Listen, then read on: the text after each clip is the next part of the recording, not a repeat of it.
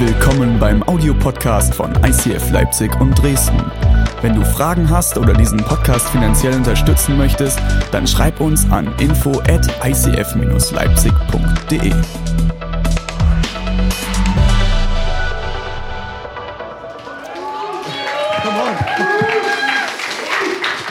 Yes. Hey, wie schon erwähnt, Singen ist eine, ist eine äh, Kirche, wo viele Leute herkommen aus verschiedensten Hintergründen. Wir haben ein äh, stark vertretenes, eher sozial schwächeres Milieu vertreten und das liebe ich, dafür schlägt mein Herz. Und ähm, wir haben echt viele, viele Stories dort von Menschen. Wir haben viele Leute, die ähm, aus Drogengeschichten rauskommen, die aus zer- zerbrochenen äh, Familien kommen.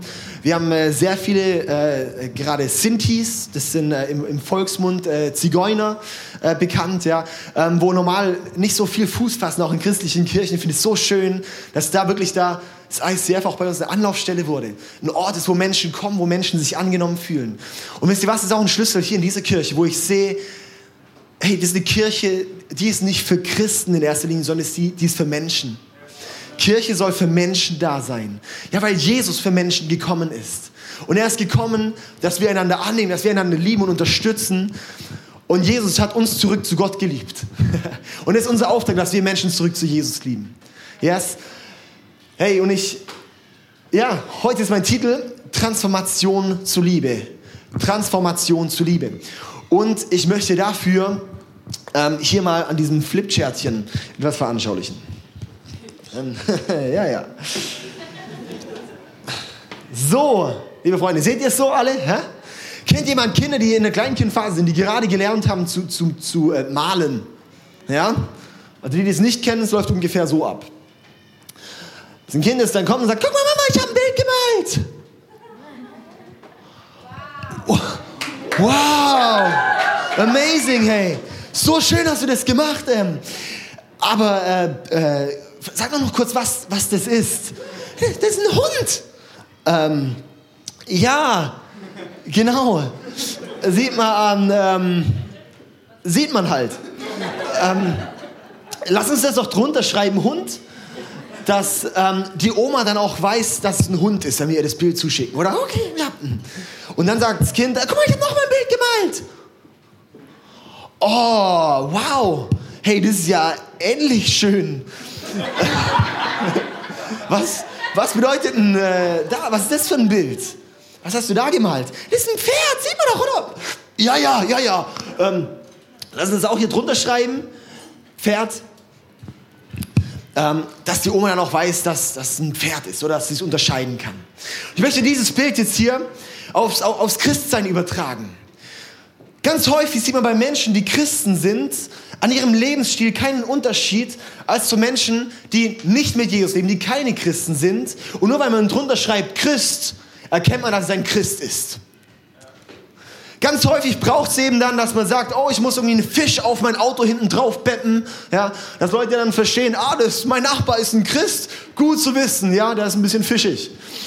Äh, oder dass wir sagen müssen, hey, ich brauche irgendwie ein, äh, dass, dass, dass mein, dass, dass mein Facebook das äh, nur, nur, nur sagen kann, dass sozusagen das Reden in meinem Leben zeigt, dass ich ein Christ bin.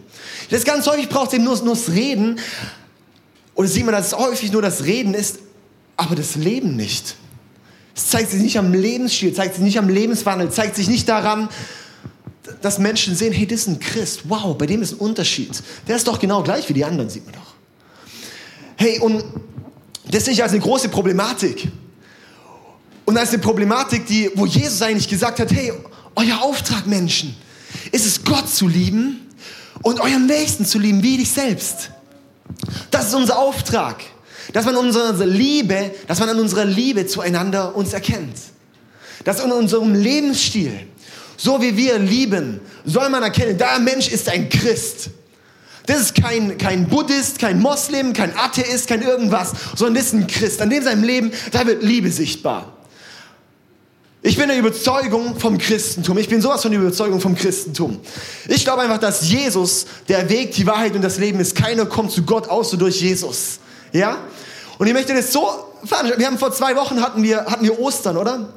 Und da haben wir die Auferstehung von Jesus gefeiert, dass Jesus auferstanden ist. Er lebt heute noch. Der einzige religiöse Führer, der heutzutage noch lebt.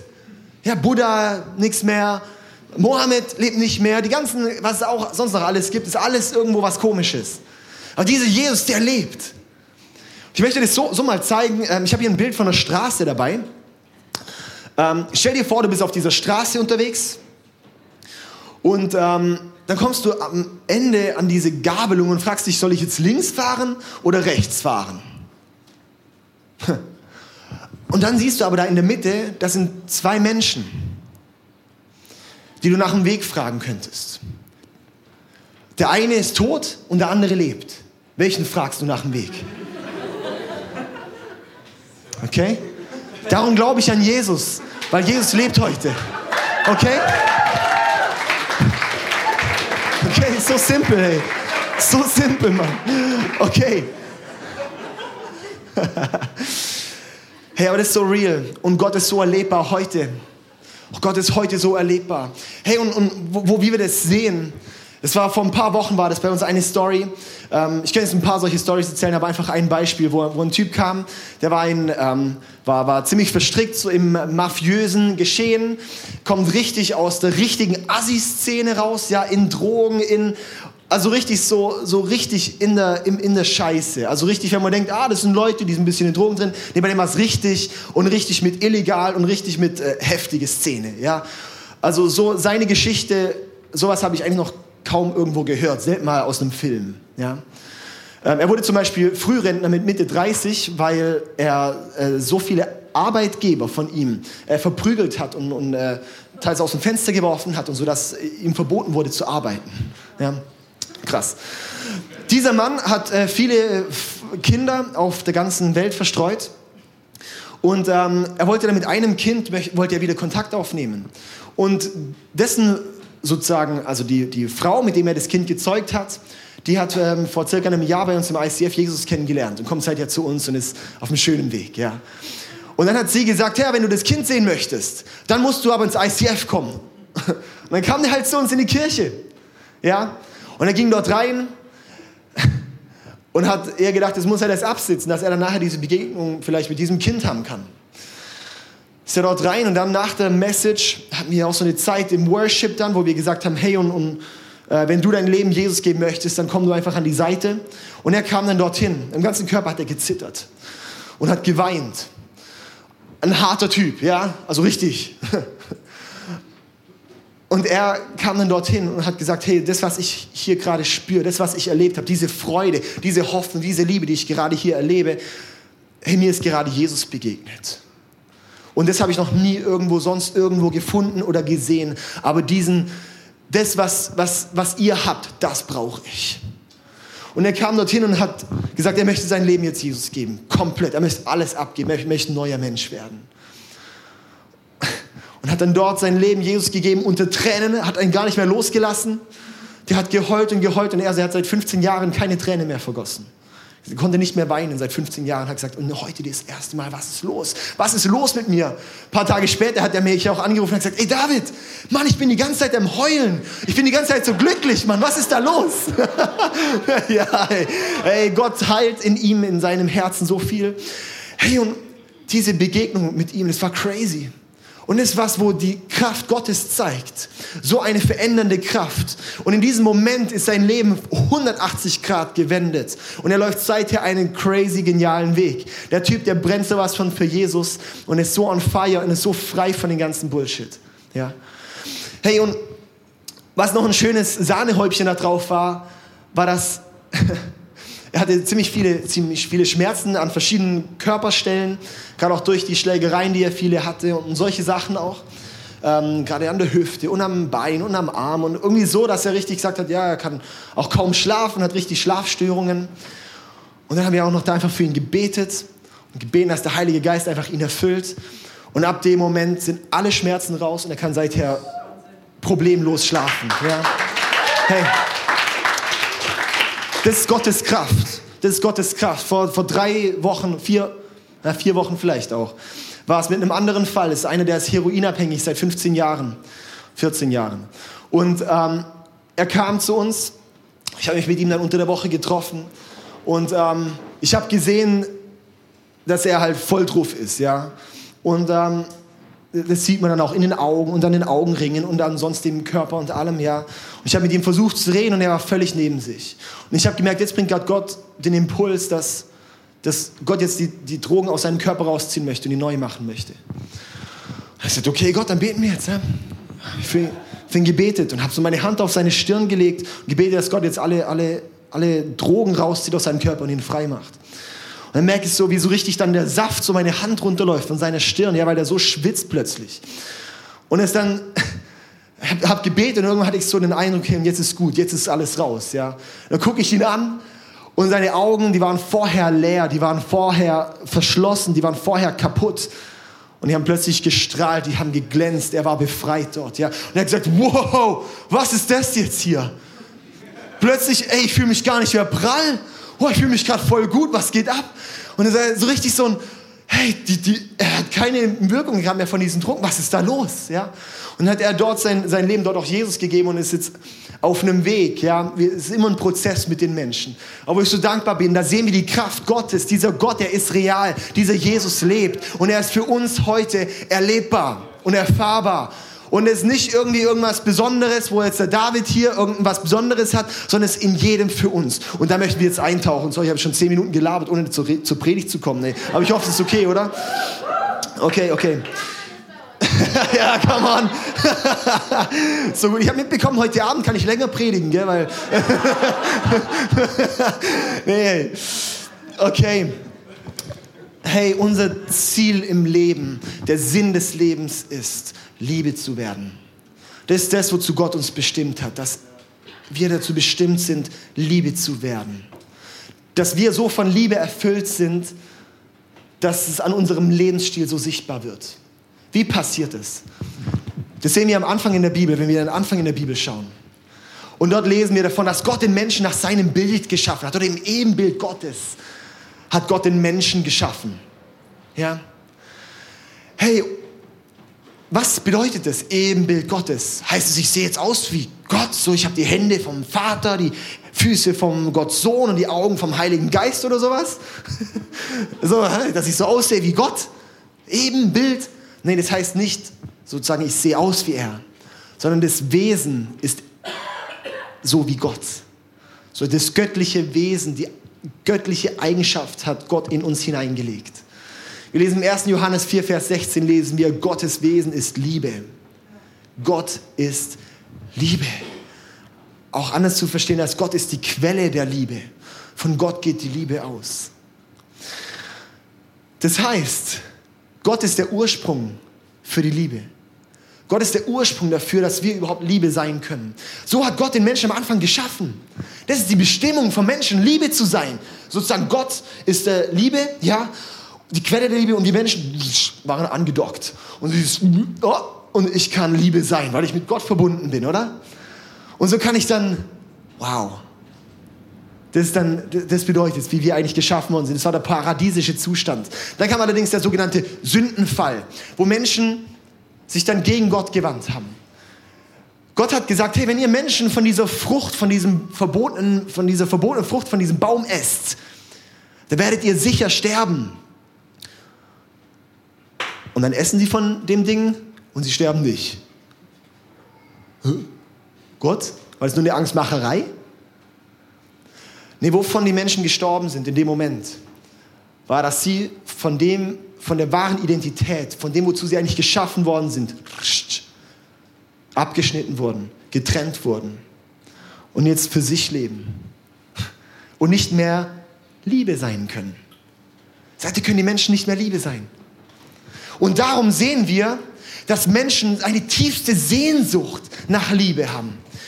Das ist die größte Sehnsucht im Menschen, Liebe zu haben, Liebe zu bekommen. Das sehen wir in, in so viele Leute äh, sagen auch zu mir, oh David, hey, ich, ich brauche endlich mal eine Beziehung. Ich will eine Beziehung, ich will auch diese Liebe. Wo ich sage, oh nein, wenn du in eine Beziehung gehst, um Liebe zu bekommen, bitte warte noch. Weil dann wirst du nur die Liebe von deinem Partner aussaugen. Alle Liebe, die nicht von Gott kommt, ist begrenzt. Wenn du in eine Beziehung startest und sagst, dieser Partner muss mir die Liebe geben, dann wird dein Partner bald leer sein und die Beziehung wird kacke. Ja?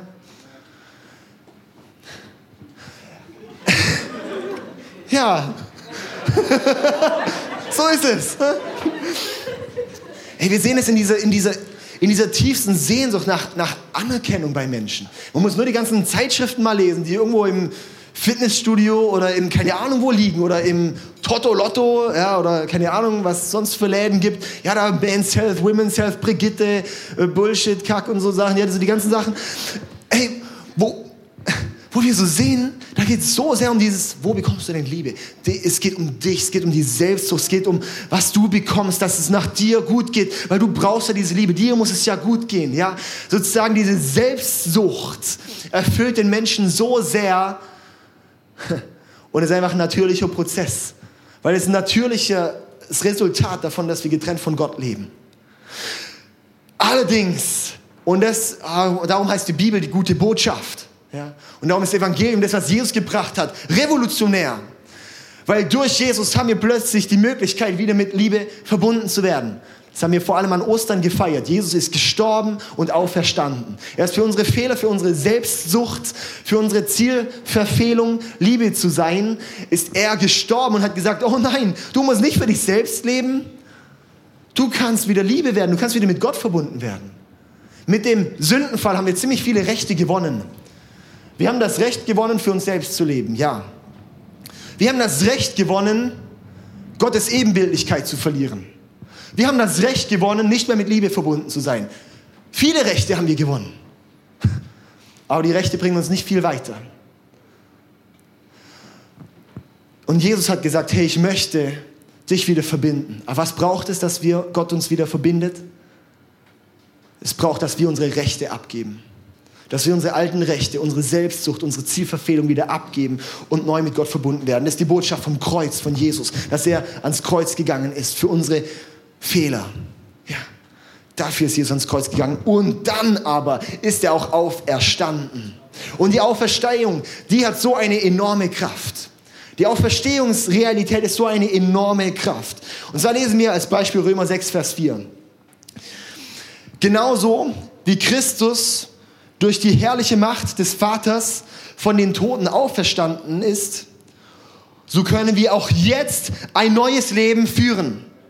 So wie Christus durch die herrliche Macht des Vaters auferstanden ist, so können wir auch jetzt ein neues Leben führen. Das bedeutet jetzt, durch Jesus seine Auferstehung können wir jetzt dieses neue Leben führen. Das alte Leben ist vorbei. Ja? Wir werden wieder verbunden, sind wieder möglich, ein neues Leben zu führen.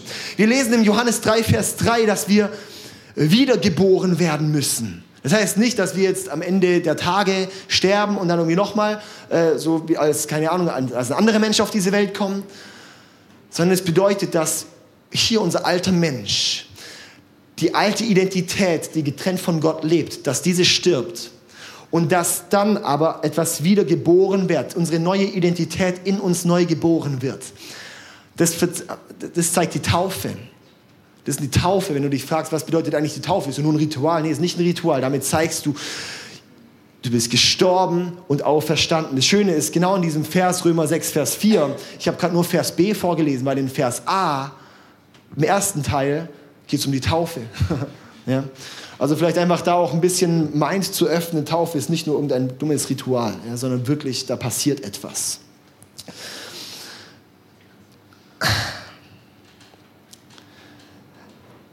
Wir können jetzt ein neues Leben führen. Wir können jetzt ein neues Leben führen. Wir können jetzt zurück verbunden werden mit Gott. Ich komme gleich ein bisschen praktischer. Ich möchte einfach nur kurz uns, uns ein bisschen zusammenbringen hier. Ein Hammervers. Schreibt ihr mit, schreibt ihn euch an Spiegel. Auf den komme ich auch noch ein paar Mal zurück. Das bedeutet aber, also 2. Korinther 5, Vers 17. 2. Korinther 5, Vers 17. Das bedeutet aber, wer mit Christus lebt, wird ein neuer Mensch. Wird ein neuer Mensch. Er ist nicht mehr derselbe, denn sein altes Leben ist vorbei, ein neues Leben hat begonnen. Das alte Leben ist vorbei, ein neues Leben hat ah, begonnen. Wow! Hey, das ist eine Realität, die in unser Leben kommen darf. Das ist eine Identität, die in unser Leben kommen darf. Das ist nicht ein, ah ja, ich bin ja immer noch der alte Mensch. Viele Christen leben nämlich so. Die leben einfach nur, ich bin ja immer noch der alte Mensch, immer noch so im Fleisch. und immer noch in meinen Kämpfen, in meinem Römer 7 Identität, so dieses, ah, ich, das, was ich nicht will, das tue ich, aber das, was ich eigentlich will, das äh, tue ich nicht und so weiter, ja. Das ist der alte Mensch dort beschrieben. Und am Ende von Römer 7 kommt dann die Wende, wo es heißt, danke, dass ich durch Jesus jetzt aber das Neue sein kann. Ja? Das heißt, wir dürfen es nicht als eine Ausrede nehmen, sondern wir müssen sehen, oh wow, es ist eine neue Identität geschaffen jetzt. Aber ich glaube, das Problem ist, dass wir, wir verstehen häufig das Kreuz. Das Kreuz verstehen wir, das können wir erklären, sowas, ja. Zumindest die Christenheit. Das Kreuz können wir erklären. Und dann ist aber finito, die Auferstehung. Kannst du die Auferstehung wirklich erklären? Die Auferstehung, wo bedeutet, jetzt können wir wirklich dieses neue Leben führen. Jetzt haben wir eine neue Identität. Ganz häufig bleiben wir sozusagen als alter Sünder vor diesem Kreuz. Danke, Jesus, dass du meine Sünden nimmst, mich armen Sünder, mich kleinen. Oh. Und dann bin ich dort und lauf weiter mit dieser Identität. Oh, ich bin ja dieser arme Sünder und danke Gott, dass du mir jeden Tag wieder vergibst und so weiter. Ja, und danke, dass ich wieder jetzt vor dich kommen darf. Vielleicht so, hey, nein, die neue Identität bedeutet, wir dürfen jetzt ein neues Leben führen. Wir haben jetzt eine freigesprochene Identität. Wir haben jetzt etwas in uns hineingelegt, was nicht mehr dasselbe ist. Wir sind jetzt neue Wesen und nicht mehr die Alten. Ja, ich möchte das so veranschaulichen. Äh, mit, einem, mit, mit äh, so einem alten Auto habe ich hier uns mitgebracht, ein Bildchen. Ja? So ein altes Auto. Ja? Wenn man mit diesem Auto rumfährt, dann denkt man so, ah, es rattert ein bisschen und ruckelt ein bisschen und dann fängt es an zu rauchen und es eiert einfach ein bisschen und es tönt komisch. Äh, Schweizerdeutsch, ja, das tönt hure komisch. Ja. Das ist die alte Identität. Und ich glaube, da laufen sehr, sehr viele Christen noch drin. Da laufen sehr viele Menschen noch drin. In dieser alten Identität, in diesem alten Menschen, in diesem alten, wo wir uns fragen, warum, warum läuft das Ganze nicht so? Warum komme ich nicht vorwärts? Und warum raucht es ständig? Und warum ist es so, warum kommen ständig so komische Schläge? Und in dieser Identität laufen wir ganz häufig. Aber Jesus hat gesagt, hey, ich habe euch ein neues Leben gegeben. Du bist ein neuer Mensch. Wow, und plötzlich, bam, stellt Jesus dieses neue Auto hier zur Verfügung. Ja, und jetzt können wir mal die beiden Autos nebeneinander stellen. Ja, und, ähm, äh, oder die beiden Autos nebeneinander stellen. Hey, das ist, ah, hey, Gott hat das uns möglich gemacht, dass wir dieses Alte loslassen und dieses Neue annehmen dass sie dieses neue Auto auch annehmen. Was braucht es von unserer Seite? Dass sie sagen, ich lege mein Altes nieder, ich steige aus dieser alten Gammelkarre aus und sage, danke Jesus, dass du mir dieses neue Ding gegeben hast. Ich steige ein, fahr los und erkundige, was Gott alles für mich hat. Yes.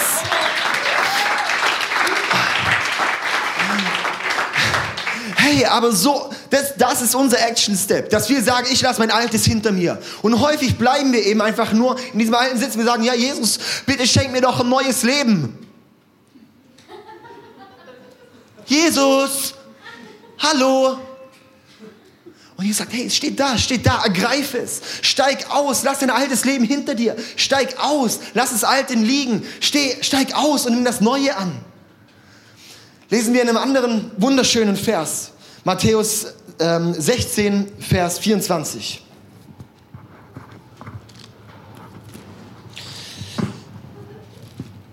Matthäus 16, Vers 24.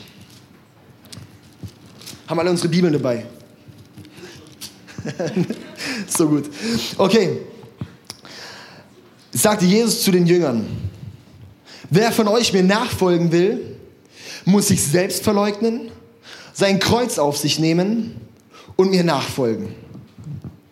Wer von euch mir nachfolgen will, muss sich selbst verleugnen, sein Kreuz auf sich nehmen und mir nachfolgen.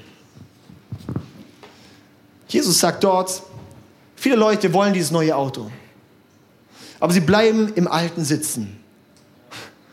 Mit ihren Lippen Bekenntnis sagen wir, wir wollen Jesus nachfolgen, aber mit unserem Leben zeigen wir nicht, dass wir Jesus nachfolgen wollen.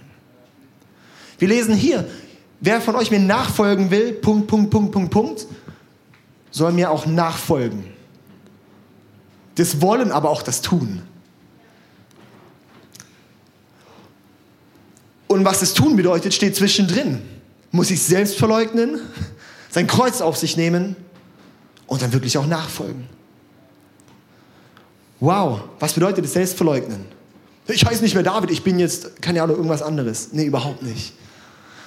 Sich selbst verleugnen bedeutet, ich lege meine Selbstsucht nieder. Ich lege mein, mein, mein altes Ich nieder, das von, von Ich-Zentriertheit geprägt ist. Als Beispiele. Zum Beispiel hört man dann so Kommentare wie, hey, du hast mich in der Ehre verletzt, oder? So dieses, ich hau dir jetzt eine rein. Kennt ihr das? Das kenne ich aus Singen mega gut, ey. ey. Und es hat nichts mit, mit Ehre zu tun, es hat auch nichts mit einem neuen Menschen zu tun. Sondern dieses Mindset ist, du lebst noch in deinem alten Mensch. Wenn du dich angegriffen fühlst, lebst du in deinem alten Menschen. Wenn du dich falsch behandelt fühlst, lebst du noch in deinem alten Menschen. Das ist jetzt challenging, okay? Das ist jetzt herausfordernd, weil jetzt kommen die PS mal auf die Straße. Jetzt bleibt es keine Theorie irgendwo, sondern jetzt kommt es auf die Straße, ja? Was es bedeutet, nämlich wenn du dich angegriffen fühlst, bedeutet, du nimmst dich selbst noch wichtig. Du nimmst dich selbst wichtiger als das Gott, als das, was Gott eigentlich in dich reingelegt hat. Du lebst nicht aus der neuen Identität heraus, was Gott dir gibt, sondern du nimmst das, was die Menschen jetzt gerade sagen, viel wichtiger. Das ist eigentlich, kompensierst du damit Minderwert. Du bist eigentlich gar nicht ganz bewusst, was verunsichert dich. Was soll das jetzt? Ich fühle mich in der Ehre verletzt. Nee. Das bedeutet, wir legen dort unser Leben nieder. Was bedeutet, unser altes Ich zu verlassen, ist, ich lasse auch Ängste in meinem alten liegen. Ja? Und es ist immer wieder eine neue Entscheidung zu sagen, und Jesus, ich lege meine Ängste nieder. Ich lasse mein altes Ich liegen. Ja, und es ist ein, ein kleines Beispiel. Wir hatten äh, letztes Jahr, Ende, ja, keine Ahnung, irgendwann letztes Jahr, hatten wir ähm, bei uns im, im ICF hatten, hatten wir, ein, ähm, wollte mich eine mit Messer ähm, abstechen, ja. Und dann konnten wir noch die äh, Türe abschließen und dann die Polizei gerufen, dann ist er auf die Polizei losgegangen mit dem Messer. Das war während der Celebration, ja. Und ähm, das war mega heftig. Ich habe im ganzen Körper gezittert. Ich war fix und fertig danach. Ja, er wollte auch gezielt auf mich. Er wusste, ich bin der Pastor, der möchte auf den Kopf gehen. Okay, krass. Und dann hatte ich dort diesen Moment, wo ich in, von, mich von meinen Ängsten habe leiten lassen, wo ich gemerkt habe, hey, nee, aber ich will mich davon nicht leiten lassen. Gott hat mir jetzt einen, einen, einen Geist der Furchtlosigkeit gegeben, der Liebe. Und das bedeutet, das war echt crazy. Mich hat es dann im Abend hat's mich gewickelt, hey. Ich war echt fix von alle. Und dann war es aber bei mir diese Entscheidung, wo ich gesagt habe, nein, ich möchte mich nicht davon bestimmen lassen. Ich möchte mich nicht von meinen Umständen bestimmen lassen, sondern mich von der Wahrheit Gottes bestimmen lassen. Und ich konnte in meinem Herzen diesen Mann vergeben. Ich konnte in meinem Herzen konnte ich einen Frieden finden und konnte dann einfach mit einem, mit einem guten Herz weiterlaufen, mit einer Furchtlosigkeit weiterlaufen. Wo dann Leute kamen und so, oh, du musst jetzt Trauma bewältigen und so Zeug da. Nee, das war also keine Ahnung, vielleicht auch ein bisschen übertrieben, ja. Aber wo ich weiß, wenn ich mein Leben wirklich ganz Gott hingebe, wenn ich ihm auch meine Gefühle hingebe und mich nicht nur von meinen Gefühlen lenken lasse, dann schenkt Gott viel mehr Durchbrüche. Unsere Gefühle belügen uns so häufig. Ja, unsere Gefühle, die lenken uns in irgendwelche komischen Richtungen. Oh, ich fühle mich gerade nicht so. Mann, ey, deine Gefühle. Die haben auch Adam und Eva dazu gebracht, dass sie von der Frucht gegessen haben. Hey, lass uns wirklich das Evangelium persönlich nehmen und nicht unser eigenes Ich, unser altes Ich.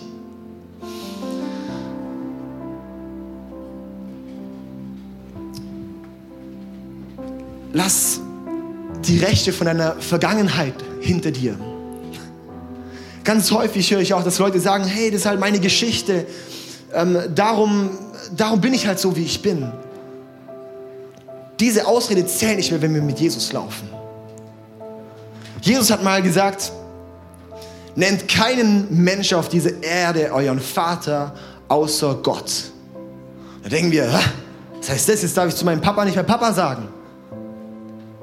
Oder Vati, gell? sagt man hier. Vati. Vati, der, der Vati und Mutti.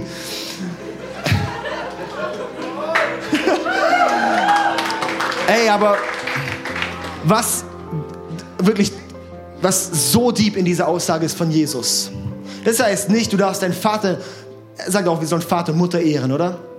Das heißt nicht, ich darf nicht mehr Vater zu meinem Vater sagen. Das bedeutet vielmehr, ich soll mich nicht von meiner Biologie meine Identität prägen lassen.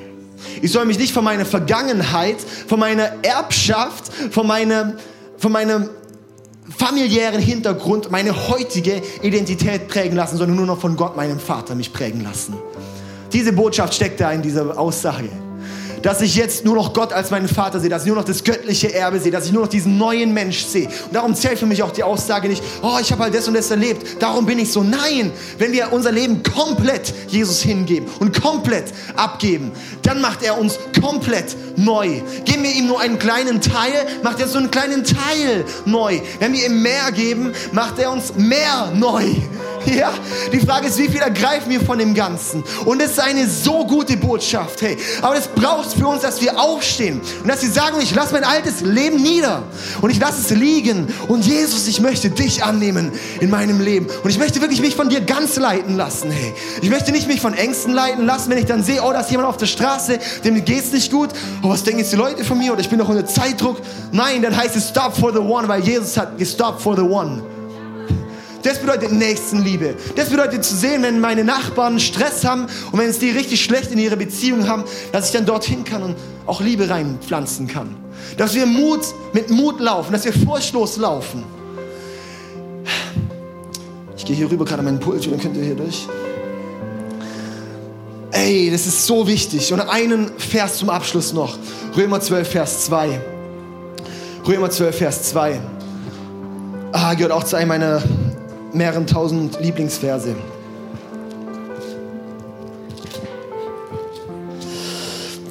Okay.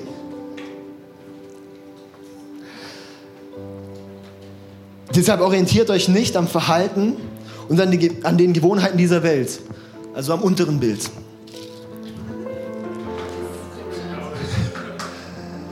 Sondern lasst euch von Gott jetzt kommt's, durch Veränderung eurer Denkweise in neue Menschen verwandeln. durch Veränderung unserer Denkweise in neue Menschen verwandeln lassen. Das hat so viel, diese neue Identität auch so viel mit unseren Gedanken zu tun. Und wir sind ein Leben lang durch eine Schule gelaufen, im Leben, die uns sagt, hey, du, du, du bist, was du leistest. Und wir sind so falsch geprägt worden, auch von christlicher Vergangenheit her. Wir sind geprägt worden als du Sünder. Und auch wenn du jetzt mit Jesus läufst, sei, du bist immer noch ein Sünder. Ja, nur halt ein besserer Sünder.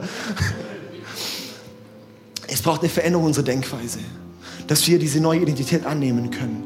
Und warum? Und das ist so ein, das ist ein Prozess, der ist nach wie vor auch viel im Gange in mir, dieser Prozess, diese neue Denkweise annehmen. Ich sage dir eins, das ist ein Schlüssel. Weil aus unserer Identität heraus kommt unser Handeln. Aus deiner Identität heraus kommt dein Handeln. Der, der du bist, der, der du auch, wenn du erkennst, wen Gott dich in dich hineingepflanzt hat, wird das dein Handeln bestimmen. Ja. Darum brauchen wir ein Verständnis von der Identität, die Jesus uns gegeben hat. Und was braucht es? Es braucht manchmal, wie verstehen wir das? Dass wir einfach vor Gott kommen wenn wir merken, hey, ich laufe wieder in dieses alte Ding, ich steige in dieses alte Auto, dieses alte Auto holt mich ein, dann braucht es als allererstes, dass ich zurück zu meinem Vater komme und sage, und Jesus, ich danke dir, dass du mich liebst und ich danke dir, dass du mir eine neue Identität gegeben hast. Nein, das Alte ist vorbei. Ich proklamiere 2. Korinther 5, Vers 17, mein altes Leben ist vorbei, ein neues Leben hat begonnen. Gott, und ich möchte das mir nicht rauben lassen und ich möchte mir das nicht stehlen lassen und ich möchte mir das auch nicht einreden lassen, sondern Gott, du hast mich neu gemacht. Und und diese neue Identität, die lasse ich definitiv nicht wieder aus meinem Leben ziehen, sondern die nehme ich an und darin laufe ich und die proklamiere ich über meinem Leben. Und wenn es mein Verstand nicht versteht, dann nehme ich mir dieses Wort Gottes, weil das Wort Gottes ist doch kraftvoller als mein eigenes Wort, weil das Wort Gottes ist kraftvoller als meine Gefühle. Und darum brauchst es mich, dass ich sage jetzt, Sohn Jesus, danke für dein Wort. Und das möchte ich in mein Leben reinpflanzen und ich möchte es annehmen in meinem Leben. Danke Gott, dass du gut bist. Danke, dass du mich erfüllst. Danke, dass du mich leitest. Danke, dass du mich neu machst. Danke, dass du mich mit Liebe erfüllst. Und danke, dass du mich zur Liebe machst. Yes? Hey Leute, das ist ein Challenge. Und das bedeutet jetzt Christentum. Das bedeutet jetzt Christsein. So zu laufen und da immer mehr reinzustehen und zu sagen, und Jesus, die neue Identität nehme ich an. Und ich möchte dich, dir das heute mitgeben. von deinem Alten auszusteigen und dieses Neue anzunehmen. Ob du überhaupt noch nicht mit Jesus irgendwas zu tun hast, möchte ich dich ermutigen, das ist die beste Botschaft für dein Leben, dass du heute da sein kannst und sagen, und Jesus, meine ganzen Fehler, meine Ich-Zentriertheit, wo ich vielleicht manchmal denke, es macht mich glücklich, aber eigentlich nimmt es mich in die Gefangenschaft und zieht mich weg von der wirklichen Erfüllung. Gott, gebe ich dir ab. Gott, ich möchte es dir hingeben und neu gemacht werden. Wenn du ein Christ bist, wo du merkst, du läufst noch viel in deinem Alten nicht, möchte ich dich heute Morgen einladen, heute Abend einladen, dass du sagst, hey und Gott, ich möchte das Alte ablegen, nochmal ganz bewusst und das Neue annehmen. Und dann lauf darin. Merk dir diesen 2 Korinther 5, Vers 17. Schalt ihn in dein Handy irgendwo hin und proklamier den über deinem Leben, wenn du merkst, du fällst in das Alte zurück. Yes, lass uns wo, wo, äh, Gottes Wort ernst nehmen in unserem Leben. Okay? Sind wir dabei? Come on. Amen. Amen.